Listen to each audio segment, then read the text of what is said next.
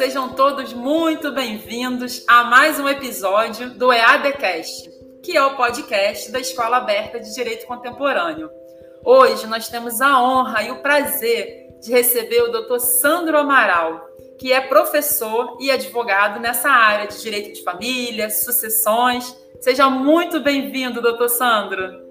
Muito obrigado, Aline. Prazer imenso estar aqui. Professor, tudo bom? Vou chamar de professor porque é como eu lhe conheço mais, né? Vamos lá. O nosso tema de hoje é família, novos desafios, né? Então vamos à primeira pergunta. Quais são os desafios das novas famílias? Olha, nós temos, na verdade, dois desafios diferentes se a gente for categorizar.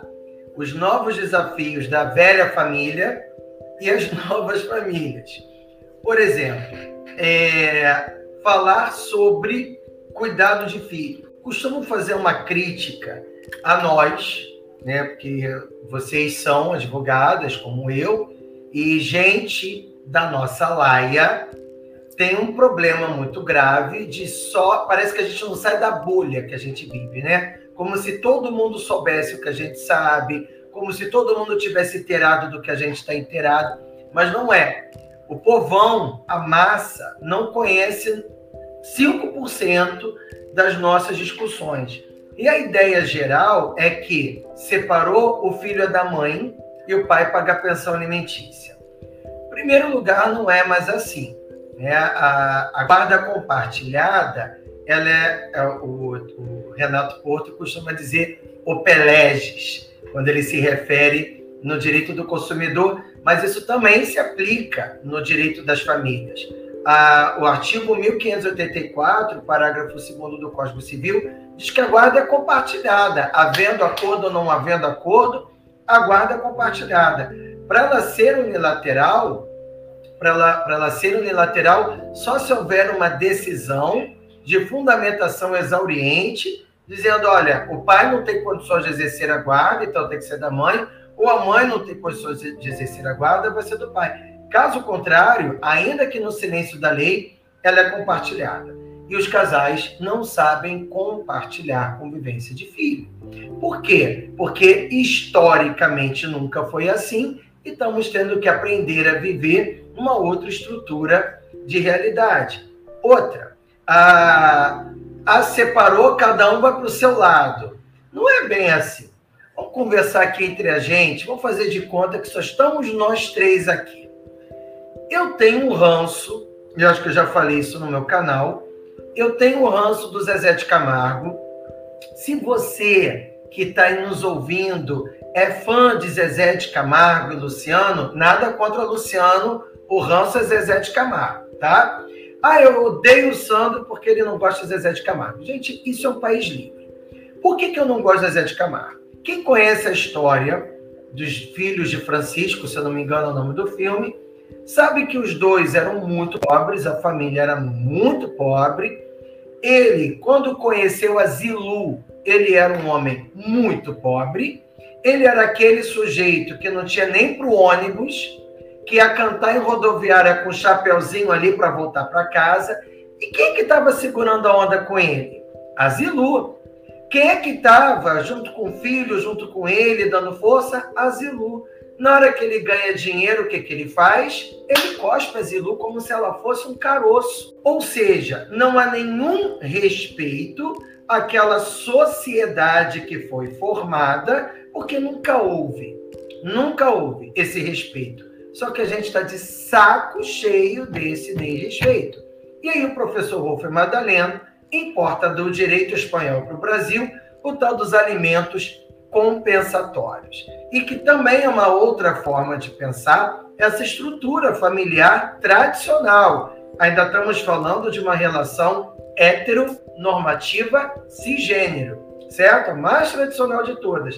Mas, Sandro, essa mulher trabalha? Essa mulher tem um emprego? Por que, que o homem tem que se preocupar se a vida dela foi muito prejudicada pelo final do casamento? Por uma única razão, meus queridos ouvintes. Esse rapaz, ele para trabalhar em jornadas intermináveis, finais de semana, viajar, jogar tudo por alto, é porque ele contava com aquela mulher para segurar a vida dele, a saúde dele, os cuidados dele, da casa dele, dos filhos dele. Ah, mas ela poderia trabalhar. Sim, mas ela não poderia viver o sonho dela, o projeto dela, as potencialidades dela. Ela teve que se reduzir para ele poder crescer. Aí, na hora que ele já está lá bombando, ele vira para ela e diz assim: Olha, quer saber? Eu não te amo mais. Segue a sua vida. Você tem o seu empreguinho e eu vou seguir o meu e eu não vou te dar um centavo de pensão. Não pode, não, querido. Porque para você chegar onde você chegou, você precisou dela. Para você estar onde você está, é porque ela foi sua parceira. Isso agora não pode ser simplesmente cuspido, mas sempre foi. O STJ consolidou a ideia dos alimentos temporários. E a gente vai dizer, não é assim não. Não é assim não.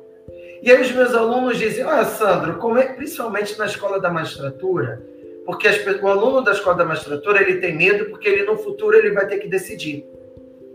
E ele fica pensando como é que eu vou decidir isso. E, e normalmente meus alunos são do CP5 e CP6, é o último ano. Falo, gente, a mesma dificuldade que você vai ter de fixar alimentos do pai pagar para o filho é que você vai ter desse homem pagar para essa mulher. Você vai precisar abrandar a situação de extrema desvantagem que essa mulher está vivendo, porque ela foi colocada nessa situação de desvantagem por uma única razão, porque ela é mulher. Só por isso que ela foi colocada nessa situação de desvantagem. Ah, mas por que, que ela aceitou? Porque ela, desde pequenininha, ela escutou que esse seria o papel dela de esposa. E não é justo você agora olhar para essa mulher sem nenhum amor, sem nenhum afeto, sem nenhuma gratidão por tudo que ela fez para você estar onde você está. E como ele não tem, já que ele não tem, o judiciário tem que ter. Então, gente, não adianta a gente pensar em família homoafetiva, família multiparental, novas configurações, se a gente não olhar para a antiga configuração e os dramas que ela vive. Não adianta a gente acolher o casal de mulheres, o casal de homens e desacolher aquele casal heterossexual. A gente não pode proteger os novos e desproteger os antigos. A gente tem que dar mão para todo mundo. Grande verdade. Perfeita a sua colocação, professor Sandro. Muito, muito interessante mesmo. Ainda pensando em relacionamento, uma coisa que a gente vê agora com certa frequência é contrato de namoro. Que não era algo que a gente via no passado. Você acha que é importante fazer um contrato de namoro ou não? Acho. Sou super favorável ao contrato de namoro. Por quê? A gente vive uma sociedade, isso não é humano, não, tá? Que em outras sociedades não se romantiza como na brasileira. E o brasileiro tem que dizer assim: nossa, o europeu é tão frio, cruzes, o americano é tão frio, mas quem entra pelo cano é o brasileiro, né? Por quê? Porque tudo é romanceado. Ai, a gente se ama. Ai, a gente se quer bem. Até a hora que termina. Na hora que termina, é que vem o pedido de alimentos. Na hora que termina, metade do que tem na tua conta bancária me pertence. Na hora que termina, eu quero o carro. Então, a gente precisa ter um, uma, uma, uma visão mais prática do mundo. Eu tive hoje uh, uma reunião às quatro horas da tarde com uma mulher sobre isso. Você precisa ter um sentimento mais prático em relação a você. Ela é uma mulher empresária ainda por. Por quê? Porque ela estava com aquela visão romanceada e quando eu fui trazendo as consequências jurídicas de um namoro que você vai vivendo, vai vivendo e não se toca, sem perceber, você pode atrair para seu relacionamento características de união estável. E aí, Aline, a gente esbarra num outro problema que eu costumo dizer em sala de aula. O judiciário não se importa com a verdade. O judiciário se importa com a prova. O juiz não sabe quem é Sandro, o juiz não sabe quem é Ieda, a juíza não conhece a Aline, ele vai lidar, ou ela vai lidar, com a realidade dos autos. E aí, na minha cabeça, no meu coração, isso não é união estável, isso é namoro. Mas a pessoa que está se relacionando comigo entende que não é namoro, que é união estável. E aí a gente vai brigar no processo sobre incidência ou não de requisitos legais. E aí vai levar quem tiver um advogado que vai produzir mais provas. Verdade. Então, se não quiser correr esse risco, é melhor fazer um contrato de namoro, sim. E eu costumo dizer que esse contrato ele deve ser renovado a cada seis meses, pelo menos. Porque o que hoje é namoro, amanhã pode não ser mais, pode evoluir para uma união estável. Então, eu não quero assumir, não quero assistência material mútua, eu não quero direito à herança legítima, eu não quero direito de reclamar regime de bens, eu não quero. Se você não quer nada disso, queira segurança jurídica. E contrato é segurança jurídica. Eu falei isso para os meus clientes, né? E para si, até para os familiares mesmo, garotada nova que está namorando e tudo, né? Então vamos lá, a gente namora e a gente tem filhos, né? Não nessa, necessariamente nessa ordem. Aí como é que fica, professor? Um filho socioafetivo, por exemplo, que agora está muito em voga, né? Ele tem uma mãe e dois pais. Como é que fica a herança dele? No caso, Olha, porque tem muito até, isso, né? Eu, acho, eu acho até, é, Ieda, que a gente podia pedir para o professor explicar também, na verdade, um, um pouco antes, o que, que é essa maternidade ou essa paternidade socioafetiva, até para a gente poder esclarecer, porque o, o, professor Sandro tem isso, ele explica com uma riqueza de detalhes, não tem como não entender. Então, até antes de chegar na herança, o que, que é essa maternidade, essa paternidade socioafetiva, para poder, quem não sabe o que é, entender quando ele explicar da herança? Eu vou partir, eu, eu vou contar uma coisa para vocês que eu não costumo falar em público, porque eu acho que isso é muito minha vida privada, eu não costumo falar mas é para vocês entenderem de onde veio isso. Eu fui uma época na minha vida, muitos anos atrás, uns 30 anos atrás, eu fui evangelizador. E na evangelização havia uma coordenação é, pedagógica. E a coordenadora nos ensinava: olha, você não pode falar de Deus para a criança de forma muito abstrata. Você tem que trazer Deus para próximo da criança. Então, e é complicado, né? Porque já é complicado falar de Deus para adulto, para criança. Então, não nos levava para uma forma de uma abordagem pedagógica que eu, jovem, jamais teria condições de pensar. E algo que eu nunca esqueci: parta sempre do concreto para chegar ao abstrato. Porque senão a pessoa vai memorizar o que você está dizendo, mas não vai sentir. Para ela sentir o que você está dizendo, parta do concreto e vai para o abstrato. Então, Aline, vou partir do concreto. Uso capião. Uso capião significa que eu sou o proprietário de fato de alguma coisa, mas eu não sou de direito. Então eu quero provar que eu por tanto tempo tive essa situação de fato. E se essa situação de fato for reconhecida, ela vai ser transformada numa situação de direito. O que acontece na afetividade é uma uso capião do amor. Pode parecer brega, mas essa é a verdade. Não é, é... brega, não, professor. É lindo, não é brega, não. É que é a verdade. Você, sem se dar conta, constrói uma relação com uma outra pessoa. E essa outra pessoa seria um filho, uma filha, um pai, uma mãe. Uma relação parental que se consolida de fato. Então, quando você percebe, porque eu estava falando isso hoje com o Renato, amor é traiçoeiro. Você só percebe o amor depois que ele já chega. O Djavan diz isso muito bem, né? O amor ele invade e ele se apossa, né? O amor revela-se por ser encantado, o amor não cabe em si, por ser amor invade fim. Então, depois que você percebe, vou falar de mãe, tá?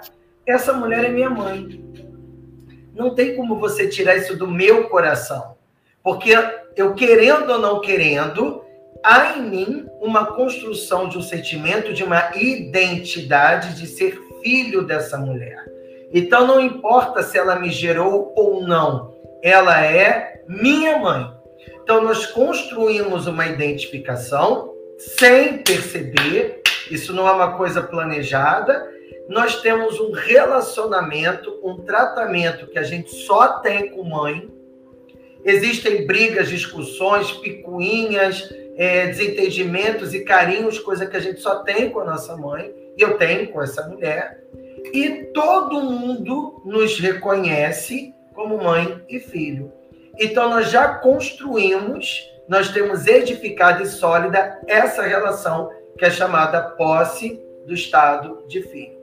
A comprovação disso para o Estado faz que o Estado reconheça que essa situação de fato se consolidou juridicamente. E desse reconhecimento a gente pode registrar.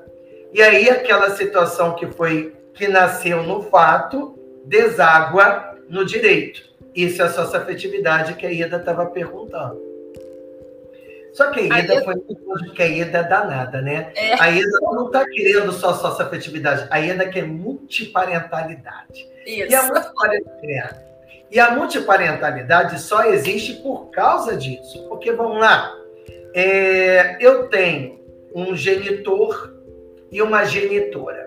Então, é um pai que me gerou e uma mãe que me gerou. Só que, digamos que essa minha genitora se case outra vez, que essa é a situação mais comum, não tem que ser assim, mas essa é a situação mais comum, e eu vou crescendo e vou construindo essa relação de amor com esse atual marido da minha genitora. E quando eu percebo, ele é tão meu pai no meu coração quanto o outro. E aí esse, esse vínculo pode ser também reconhecido sem desatar o laço parental com aquele que já estava registrado. Então, um reconhecimento de um não afasta o do outro. E aí eu passo ter no meu registro dois pais e uma mãe. E aí vem a pergunta da Ieda. Bom, nesse caso, eu não tenho um pai e uma mãe. Eu tenho uma multiparentalidade, uma parentalidade múltipla, pluralizada.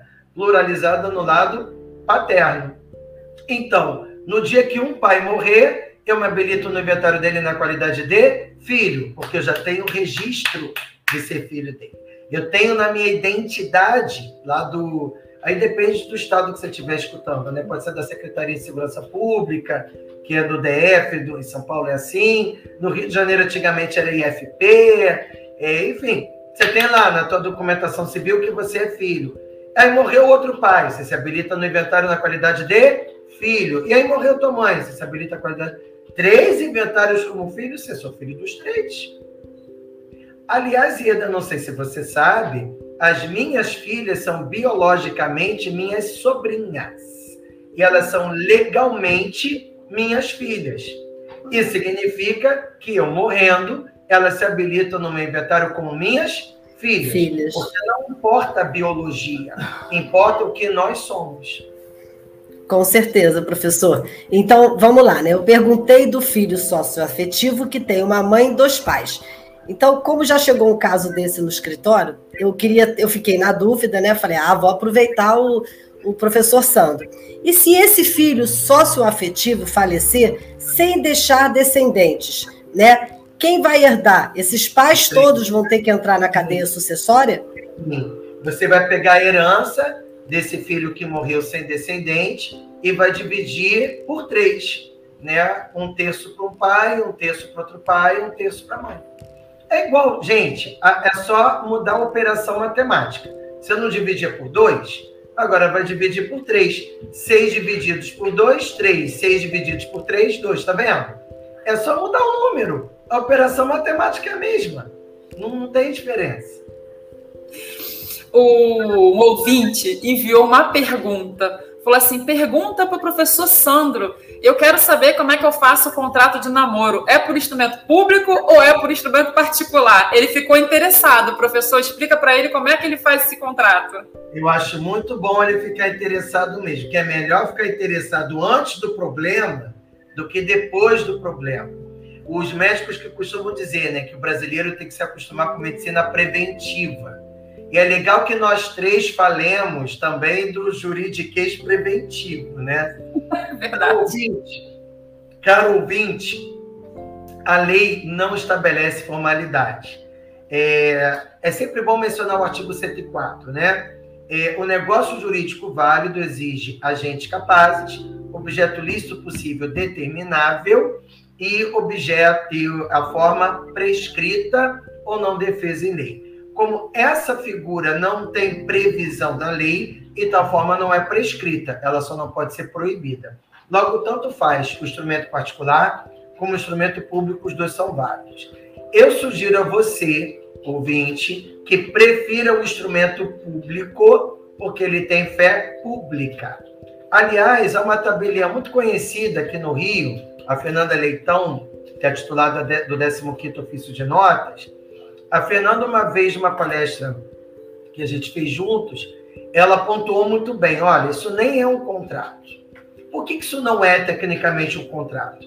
Porque contrato tem sempre como objeto a constituição de uma obrigação ou seja, uma prestação de dar, fazer ou não fazer, de expressão econômica. Nesse caso, ninguém está criando obrigação nenhuma.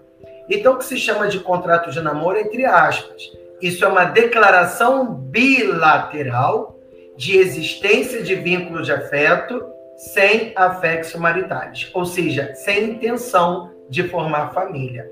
Só para eles dois dizerem: olha, esse, esse amor aqui que a gente vive não tem consequência jurídica. Amor sem direito.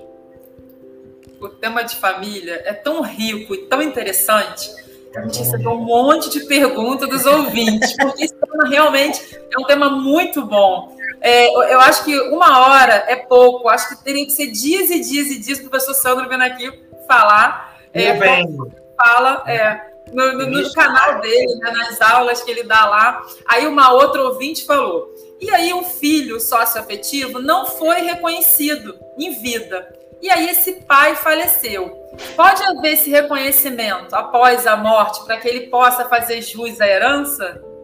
É, ouvinte, eu tenho que fazer só uma, uma observaçãozinha técnica, tá?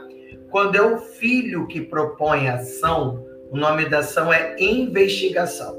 Investigação de paternidade, investigação de maternidade. Quando é o pai ou a mãe que propõe ação, aí é de reconhecimento. Então, no teu caso, a tua pergunta, pelo que eu entendi, seria uma ação de investigação de paternidade pós-morte. Pode. Por que que pode? Porque você vai provar hoje que aquela posse do estado de filho, aquela identidade, aquele relacionamento, aquela forma social, já acontecia desde o passado. Só para te dar uma, uma um exemplo melhor, aliás, eu até vou ter uma audiência agora em, em dezembro presencial de um caso exatamente assim. Só que a investigação é parental. Qual a diferença? É que ela está provando judicialmente que ela é filha daquele homem falecido e daquela mulher. Na época que a gente entrou com a ação, a mãe ainda estava viva. Então a mãe, graças a Deus, deu tempo dela ser ouvida. A gente conseguiu uma primeira audiência e foi colhido o depoimento dela. E a mãe disse para o juiz e disse para o promotor: Olha, ela sempre foi minha filha. Na escola era minha filha, no meu coração, na família, em tudo ela era minha filha. Eu só não registrei. E eu nem sabia que eu podia fazer isso. Porque as pessoas vivem as suas vidas, elas não sabem o direito, mas elas têm coração. Nem a gente vive o que a gente sente. A gente não vive o que está escrito na lei. O depoimento dela foi tão poderoso que o promotor disse: por mim, o processo acabaria aqui. Só que a gente não pôde acabar o processo naquela hora, porque, como o pai já era falecido, a gente teve que citar os, o espólio do pai, para o espólio do pai também ser ouvido para a sentença ser válida. Então, a, a, a investigação parental, para ela ser declarada filha dele, do falecido, e filha dela, agora também já falecida, até para que ela possa participar da herança deixada tanto por aquele pai quanto por aquela mãe. Porque, na verdade, ouvinte, o que interessa é a situação de fato. Se ela prova que ela foi filha deles, então agora o direito vai reconhecer isso. Nossa. É, professor, é, uma dúvida também, né, que a gente sempre pergunta muito, madrasta e padrasto, né? A, aquela figura que às vezes dá certo e às vezes não dá certo. Dá uma, uma explicação aí para quem está nos escutando ou para quem vai escutar esse episódio depois, como que é essa relação no direito de família? Olha, o padrasto e a madrasta são ascendentes por afinidade. Vou explicar o que, é isso. Um dos efeitos do casamento e da união estável é a constituição do parentesco por afinidade. Isso está no artigo do Código Civil, que é o 1595, tá? Lá nesse artigo, a lei traz esse efeito. E o que, que significa exatamente esse efeito? Se eu me caso com a Aline, os filhos da Aline também seriam meus descendentes, mas não são meus filhos, são meus enteados. Porque o enteado é o filho do cônjuge, é o filho do companheiro. Então nós temos um vínculo de parentesco, mas é um parentesco por afinidade. Isso não dá ao meu enteado, nem a mim, o direito à sucessão legítima, por exemplo, não nos dá um vínculo alimentar, também não, mas gera um impedimento matrimonial. Eu não posso casar com enteados, como não posso me casar com sogros, né, porque são ascendentes e descendentes. E é vale também dizer que o fim do meu casamento com a Aline não extingue o meu parentesco por afinidade nem a reta. Então, uma vez padrasto, eu sempre serei padrasto. Mas padrasto não é pai. O padrasto é um ascendente por afinidade. Se alguém provar que o padrasto virou pai, padrasto só vira pai de duas maneiras: ou se adotar, ou se for comprovada a sócio-afetividade, a posse do estado de filho. Caso contrário, ele é padrasto. A área do direito de família é uma área muito bonita, né, para atuar. Eu e aí, é, pois é. E aí, é exatamente isso que eu ia perguntar. Com essa experiência, você sendo professor de tantos lugares, né, convivendo, né, com tantos alunos ensinando, se eu tivesse que dar dicas ou falar para um, um advogado que está nos ouvindo, que é um jovem advogado, ou até aquele advogado que já vem atuando, mas que não atuava nessa área, por onde começar? É, como atuar? A, na área de direito de família, né? É porque eu, eu, acho uma área rica, uma área bonita e uma área que acaba emocionando. É uma parte do direito que a gente não, eu pelo menos penso assim, não tem como a gente ficar é, sem sentir nenhuma emoção. Eu, eu acho que eu vou até chorar se eu for para uma audiência desse tipo, onde a mãe faz uma declaração dessa, nossa, assim foi minha filha. Acho que eu ia começar a chorar na audiência mesmo. Audiência. Eu já chorei. Odeio que me façam chorar em público. Eu já chorei. Formação de adoção. É... Eu estava pela, pela mãe adotante e na audiência, quando ela falou, estava todo mundo segurando o choro. O menino entrou, que já era filho dela de fato há muito tempo. Quando ele deu depoimento, o promotor começou a querer chorar. Aí já estava escondendo. Aí contaminou o juiz. Quando eu vi que os dois estavam a ponto de chorar, eu caí no choro, todo mundo começou a chorar. Aí o juiz prolatou a sentença em audiência, de, é, concedendo a adoção. Ela, a partir daquele momento, era oficialmente mãe. Ela deu um grito, saiu do útero daquela mulher. E aí, quando ela gritou, a gente começou a chorar alto. Foi uma vergonha. Sabe? Um. Eu nunca passei esse vexame dessa maneira, mas me marcou a existência realmente é, é, é te leva para um lugar que o, o, o, direito patrimonial não te leva. Isso é, isso é inegável. Mas, Aline, te respondendo, eu acho que a primeira coisa que a pessoa que tem vontade de, de trabalhar nessa área é refletir: será que isso realmente é para mim? Será que eu vou ter saco da pessoa me ligando, me enchendo o ouvido, querendo me fazer de psicólogo, sendo invasivo, descarregando em cima de mim seus problemas, suas neuras, porque não existe só essa parte bonita. Tem toda uma outra parte que requer é, paciência. O meu sócio disse: Eu não aguento isso, eu não aguento isso. Deus me livre. É, porque você lidar com a dor emocional da outra pessoa, lidar com a sua já é difícil. Imagina lidar com a dor da outra pessoa. Então, estudar família é bem gostoso, mas viver o drama da família é bem difícil. Então, comece a pensar se você é uma pessoa patrimonialista ou se você é uma pessoa que tem muito amor à vida, à existência, respeito ao próximo, se isso cala fundo na sua alma. Se for, Seja muito bem-vindo ao Direito das Famílias. Você vai sofrer e vai ser feliz, você vai viver intensamente, mas isso é para você. Essa é a primeira coisa. saber se aquilo é para você. Nem tudo é para você. Porque se tudo fosse, eu seria cantor, eu não seria advogado. Mas por que, que você não é cantor, Sandro? Porque eu não tenho voz para cantar, eu não tenho ouvido para cantar. Deus não me deu isso. Se Deus não me deu, eu recebo o que Deus me deu. Ao invés de ficar invejando as outras pessoas, é melhor receber o que Deus me deu, não é? Então eu recebi. E eu percebi, olha, aqui eu vou poder dar frutos. Então aqui eu vou investir. Você é gente assim, então vem para a família. Chegou, estuda. Você tem que estudar. Mas não é só estudar pelos livros. Você tem que ouvir o que os advogados falam, você tem que ouvir o que os congressos estão dizendo, você tem que participar dessa comunidade. Porque direito das famílias é muito em cima de vida comunitária. E a nossa vida comunitária, ela não é sectarista.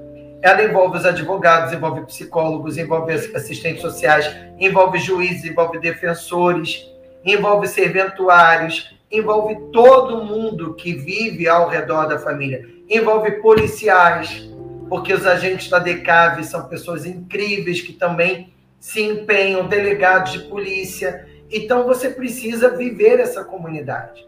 E aí, com o tempo, você vai crescer. Mas se você não gosta muito de gente, vai lidar com o número, vai lidar com o contrato, né? É... O mundo precisa de todo mundo, né? Receba Perfeito. Perfeito, professor, isso mesmo, né? Eu costumo dizer que gente gosta de gente, né? Então, é, é, se você não está nessa, nessa vibe, você não vai ser feliz. Então, é melhor fazer o que você gosta, né? E aí eu fico assim, é, alguns filmes que a gente assiste, né? Eu assisti recentemente aquela série Made e marcou muito, porque era uma mãe lutando pela filha, né? Aí a gente vê aquilo é um sentimento né, de, de, de responsabilidade, que você tem um filho, você é responsável por ele. E assim, é, é, muito difícil para o advogado entrar nesse ramo de família, porque depois que tem a família, a sucessão está casadinha com ela, né? Então, é, eu digo que são as duas últimas matérias que a gente dá na faculdade, geralmente, né? Família e sucessões. Já é para isso mesmo, para fechar o Código Civil e para fechar também o que, que você vai escolher quando você sair da universidade, né? Então, eu acho que as duas andam muito. Envolve muito a coisa da perda, perde um pai, perde uma mãe, ou então é, uma avó que cria. Hoje em dia eu tenho muito isso, aparece muita avó criando os netos, porque a gente sabe que a maternidade está sendo mais cedo do que era antes. Então, assim, é, foi perfeita a sua colocação, maravilhosa. Me apaixonei mais ainda pelo direito de família, embora não seja uma atuante direto nele, né? Eu atuo muito nos outros ramos, mas, assim, é, é uma área muito é, de coração, coração mesmo, né? Então, dá uma dica, assim, algum filme, algum livro, alguma coisa interessante para o nosso ouvinte é, poder entender, não que seja ele advogado ou não, porque eu passei para várias amigas minhas que eu tenho certeza que vão assistir e vão voltar com várias perguntas, porque é assim que funciona, né? Para que a gente possa, assim, ingressar nesse ramo de direito de família para quem quer, quem tem esse dom. Dá uma dica, assim, uma palhinha para gente. Olha, a palhinha que eu dou para quem quer começar seria Modern Family. É uma série, não sei se vocês já ouviram falar dessa série, mas ali você vê de tudo um pouco. Por exemplo, eu já cansei de chorar vendo essa série. É, tem um, um, um senhor que já tem filhos adultos, filhos casados com filhos e tal, ele conhece uma mulher muito mais jovem do que ele, e essa mulher tem um filho. Então, esse homem mais velho e rico, e branco, caucasiano, se casa com uma mulher latina, né, imigrante, que tem um filho. Ele não tem, ele no início ele se irrita muito com esse garoto, mas conforme a, a, a série vai passando o tempo, a gente percebe ele sentindo ciúme do menino com o pai, ele, ele querendo, acolhendo o menino sem perceber que ele estava acolhendo, ele sem se dar conta, ele se tornou um pai daquele garoto. Então ali, uma, engraçado, uma série americana, nos Estados Unidos não existe só essa afetividade. Mas para gente que é brasileiro, a gente não só está vendo ali um filho socioafetivo, como multiparentalidade. Aí corta para uma outra família. que são, é de um dos filhos desse senhor. Ele é casado com outro homem e eles adotam uma menina. Então ele tem uma outra configuração familiar. E esse senhor tem uma filha que vive uma, uma estrutura mais tradicional. Ela tem um marido e tem três filhos. Então você vê como se desenrolam, sempre com muito humor, mas com muita emoção também, com muito sentimento, com muita sagacidade, com muita inteligência. E eu entendo que essa série deveria passar em todas as escolas. Em todas as escolas, para as pessoas começarem a respeitar todas as famílias. Ah, Sandro, mas eu sou um homem e não gosto de homem. Ninguém está dizendo para você se relacionar com homem nem com mulher. Se você quiser, não se relacione com ninguém. Isso é problema seu. O que a gente está dizendo é que numa sociedade como a nossa, com 215 milhões de habitantes, é insano imaginar que todo mundo vai ser igual. As pessoas são diferentes. E o problema é que a gente vai ter que conviver com essas diferenças. A gente não pode matar as pessoas porque elas são diferentes da gente. Então, essa série é legal porque ela não só produz reflexões sobre família, mas sobre respeito ao próximo. É, tem uma outra série, para quem também está afim de ver, que se chama Cenas de um Casamento. E ali mostram fases da separação de um casal. É bem ruim, mas ela é bem real. Então, para quem é advogado e trabalha com isso, e eu já vi essa parte, e eu já vi essa cena, e eu já entendi isso aqui. Então, é, é, é, é, é a vida como ela é, mas na arte. Ieda, a arte, para ser arte, ela tem que ser perturbadora. Senão ela não é arte, senão ela é entretenimento. A diferença da arte para o entretenimento é que a arte te tira do lugar de conforto. A arte te faz pensar naquilo que você não pensaria. A arte te, te, te incomoda. O entretenimento te alegra. Então, eu gostaria que se as pessoas fossem buscar alguma coisa para ver, que vão buscar coisas que possam te entreter, mas que ao mesmo tempo te perturbem um pouquinho. Poxa, muito obrigada, professor. Maravilhoso, como sempre. Né? Já está convidado para um próximo episódio para o ano, porque já estamos acabando, né? Muito obrigada por tudo, pela atenção, pela pela dedicação ao tema e continue com o seu canal lá também, né, de direito de sucessões, que é maravilhoso, que fala de tudo um pouco, né? Hoje é. tem, exatamente. Tem. Tá bom? E até o próximo episódio e fiquem com Deus. Até o Ai, próximo episódio, foi uma honra. A honra foi minha. E Adeline, vocês são maravilhosos. Virei fã, hein? Nós já somos, nós já somos. Olha, vou fazer uma lista, porque o professor Sandro fala bem de tanta coisa legal. Por exemplo, inventário. As aulas que ele fala sobre inventário, inventário judicial, inventário judicial. Nossa, se a gente for começar a numerar aqui os temas que ele fala bem, que ele explica bem, a gente não vai terminar, a gente vai fazer vários episódios de podcast com ele. E o canal é muito, muito bom. Professor, aproveita e fala o nome do canal para quem estiver nos ouvindo, para quem nos acompanha, poder acompanhar o senhor lá no YouTube também. É, o nome do canal é o meu nome, né? E no canal eu tenho dois programas semanais. Às quartas-feiras eu tudo acaba inventário, porque todo mundo vai morrer. E quando a gente morre, sobra para o É, é o que temos. Só que, é claro, eu procuro trazer de uma forma mais divertida mas o programa de quarta-feira é, não, não foi minha intenção, mas ele acabou sendo mais voltado realmente para quem é do direito. É, apesar de ter, é claro, interesse geral, mas ele gera muito mais, é, ele instiga mais quem é do direito. O de sexta-feira, que eu sextou com o Sandro, o sextou com o Sandro, claro, eu falo muito de família, é, mas eu falo do, da família, do direito da família dentro do nosso cotidiano. E ali eu procuro falar para aquela tua tia, para aquele teu tio, para o teu amigo da rua, para o teu amigo do trabalho, aquela galera que nunca abriu um código na vida, mas que vive isso o tempo todo. Então são programas que têm perfis diferentes, mas eu procuro torná-los divertidos. Muito obrigado, foi uma honra e eu recomendo que vocês assistam, porque eu ando sextando toda vez agora com o professor e é sempre excelente. É, é, terminar a semana de forma maravilhosa. Muito obrigada. Até o próximo episódio. É maratonando com o professor Sandra. Delícia.